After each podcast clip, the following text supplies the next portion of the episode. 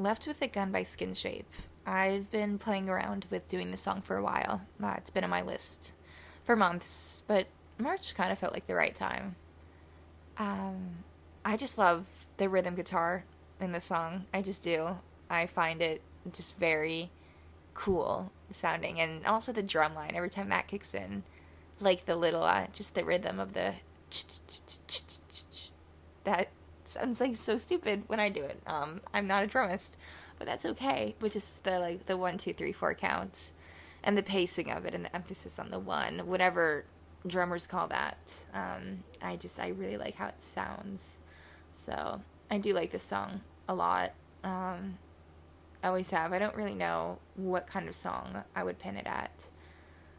Um, I haven't quite figured that one out, but I guess the starting point is just realizing that you like it. So, yeah, it's been a long time with this one and just a bit of a constant. So, yeah.